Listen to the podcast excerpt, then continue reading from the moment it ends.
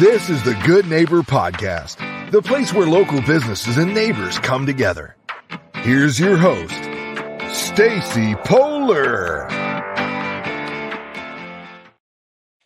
Hey, everybody. I'm excited to be talking this morning with Shane from Towne Plumber. Welcome, Shane.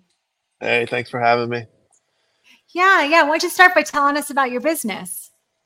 Uh, we're a local plumbing company here in Woodstock, Georgia. Uh, we've been in business for almost seven years now. Uh, we do residential and commercial, uh, primarily service work. We do some uh, remodel, um, no new construction, just mostly service service work, residential service work.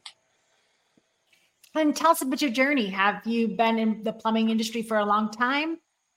I have. I started out right out of high school. Uh, my neighbor was a plumber. I started out working with him, and um, I went from uh, he he was a uh, like a commercial. He was a commercial plumber, so I started out with him, and then went over to service, and I worked for one of the larger service companies in Atlanta for almost eight years, um, and then uh, started my own company. Um, like I said, it's it's almost seven years now uh, started out just me. I, I, basically did everything. I answered the phones. I ran the calls. Um, and uh, now I have I have Kayla, who she pretty much just does all the day to stay day to day office stuff and answers the phone, uh, books the calls. Uh, she does the dispatching, um, and I've got uh, four plumbers that work for me. So, wow. Yeah. So sometimes we have, you know, high school kids listening to this who are trying to think about what their next steps are, what their careers are going to be. What kind of training and licensing um, is involved in becoming a plumber? Uh, the the great thing about a lot of trades is you basically you it's on the job training, so you get paid to learn. Um, for plumbing, it takes three years of uh, apprenticeship and then you can uh, apply for a license. And once you have your license, I mean, you can go anywhere and get a job. So, uh, industry is really hurting right now for uh, new plumbers. A lot of plumbers in the industry are older, and they're just kind of re- all retiring or phasing out. So, industry is in uh, a big demand right now for new plumbers. So, um, like I said, and it's it's a job that it's a it's a skill that you can take anywhere. So if you want to move to you know wherever you you you know you can go work and, and do it. So yeah. Um, yeah, and you don't you don't go into debt. Like I said, you you learn a you learn something and you get paid to do it at the same time.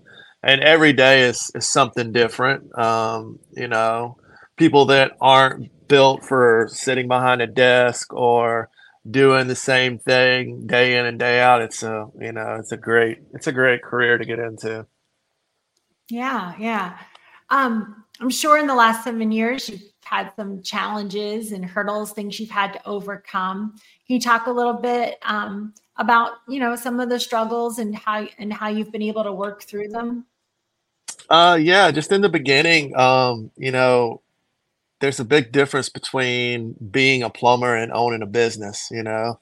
I know that I'm a good plumber. I know that I have the skills to do that, but just uh, you know, all the uh, the, the learning curve uh, for starting a business that was probably the toughest thing. Um, and I've had people help me along the way with that. You know, I've had mentors and people that I can reach out to and talk to about those things. But um, I would say that was probably the the toughest thing for me is the whole business side of it, and um, just hiring the right people to help me out with that is is kind of helped me, and I can focus more on the training and you know the day to day you know technical questions and things like that. So that's really what I enjoy. Um, the business side of it it's just part of it. So if, eh, you know it's just something i had to kind of learn on the job. So that's that's probably been the toughest thing.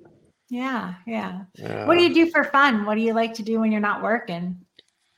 Um i have four kids and they're i've got three boys and a daughter and they're super busy with their activities. Um they my boys play football and they play travel baseball and they play basketball Um, so I coach I coach football and basketball. Um, uh, I like to fish. Um, I like the outdoors a lot. So I yeah. usually go to the gym every morning and um, I try to get a run in every day or ride my bike. So um, I, that's what I enjoy. I just like being outdoors and I like spending time with my kids. Yeah, yeah. yeah. And um, any tips for other parents out there who are coaching kids on teams?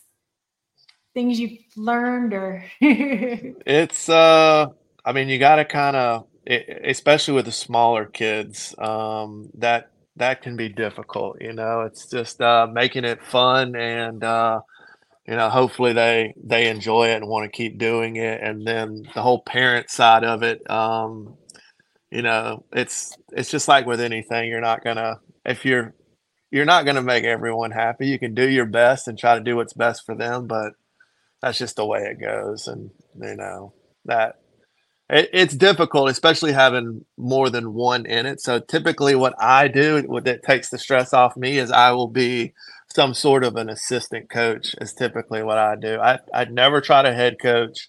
I've done that a few times but it's just uh, it, it what it does is it doesn't allow me to like right now I can kind of delegate where I go and things like that, you know. So um, times that I have been a head coach, I've been kind of stuck going to one of my kids over the other, and it's just not really fair to to all of them. So I think the assistant coach thing is the way to go if you have multiple kids because it's not the big. If you can't make something, it's not a huge deal. Yeah, no, that, that, yeah. that's a that's a good tip. Um, yeah. Any things that you've seen over the years with plumbing in people's homes, things that you know they can be proactive about or be on the lookout for to kind of prevent some problems down the road? I mean, just paying attention to the, you know, signs, um, you know, like if your water bill is starting to go up yeah. or you notice you're running out of hot water faster or you notice, you know, any type of you know, like discoloration in your water. And also, I mean, it doesn't have to be that. If you're moving into a new home and you don't know much about it, you can call somebody out. It doesn't cost a lot for peace of mind. Call somebody out and just have them take a look at everything. Um, mm-hmm. plumbing is not as predictable as some of the other things like heating and air and stuff like that. Um, you know, because things just leak you know and there's no there's no warning um, but things like your water heater and water pressure and running toilets and things like that can be avoided um, it's just getting that stuff checked out um, average age of a water heater is uh, eight to ten years so if you know your water heater is older than 10 years you should probably have it looked at um, so that that's really it. Just kind of, you know, we I go to people's houses that have bathrooms, and uh, you know, maybe they're empty nesters, or maybe they've got more bathrooms than people, and they just they never go in there. So just basically just doing your due diligence, due diligence, and just kind of checking those things at least once a week, just to make sure that you don't have a running toilet, because a, a running toilet will cause a, a significant increase in a, in a water bill. So just mm-hmm. small things like that. So got it, got it. You, you see the little sta- stain on your ceiling, just get it checked out before it becomes a bigger issue. Yeah. Yeah. Yeah. So definitely. Um, where can folks find you? Can you share your website and contact info, social yeah, media? it's uh, towneplumber.com and, and town has an E on the end of it. It's T O W N E. Plumber.com is our website. Um, we're on social media. We're on, um, if you just Google Towne Plumber, we've got 500 reviews. Um, it takes you directly to our website, it takes you to our social media. Um, so that's probably the, we do online bookings. Um, they can kind of um, our website kind of lays out like what our uh, you know kind of just the history of our company and like what our services are and that sort of thing. So that's probably the easiest way. Um, our telephone number is 770 257 7503 um, can call any time of day. Uh, we'll we'll always answer the phone. So Um, but yeah, that's that's pretty much awesome. it. Awesome. Well, thank you so much, Shane. We appreciate having you today. Yeah, no problem. Thank you. Thank you for listening to the Good Neighbor Podcast, Milton and more. To nominate your favorite local businesses to be featured on the show, go to gnpmilton.com. That's gnpmilton.com or call 470 664 4930.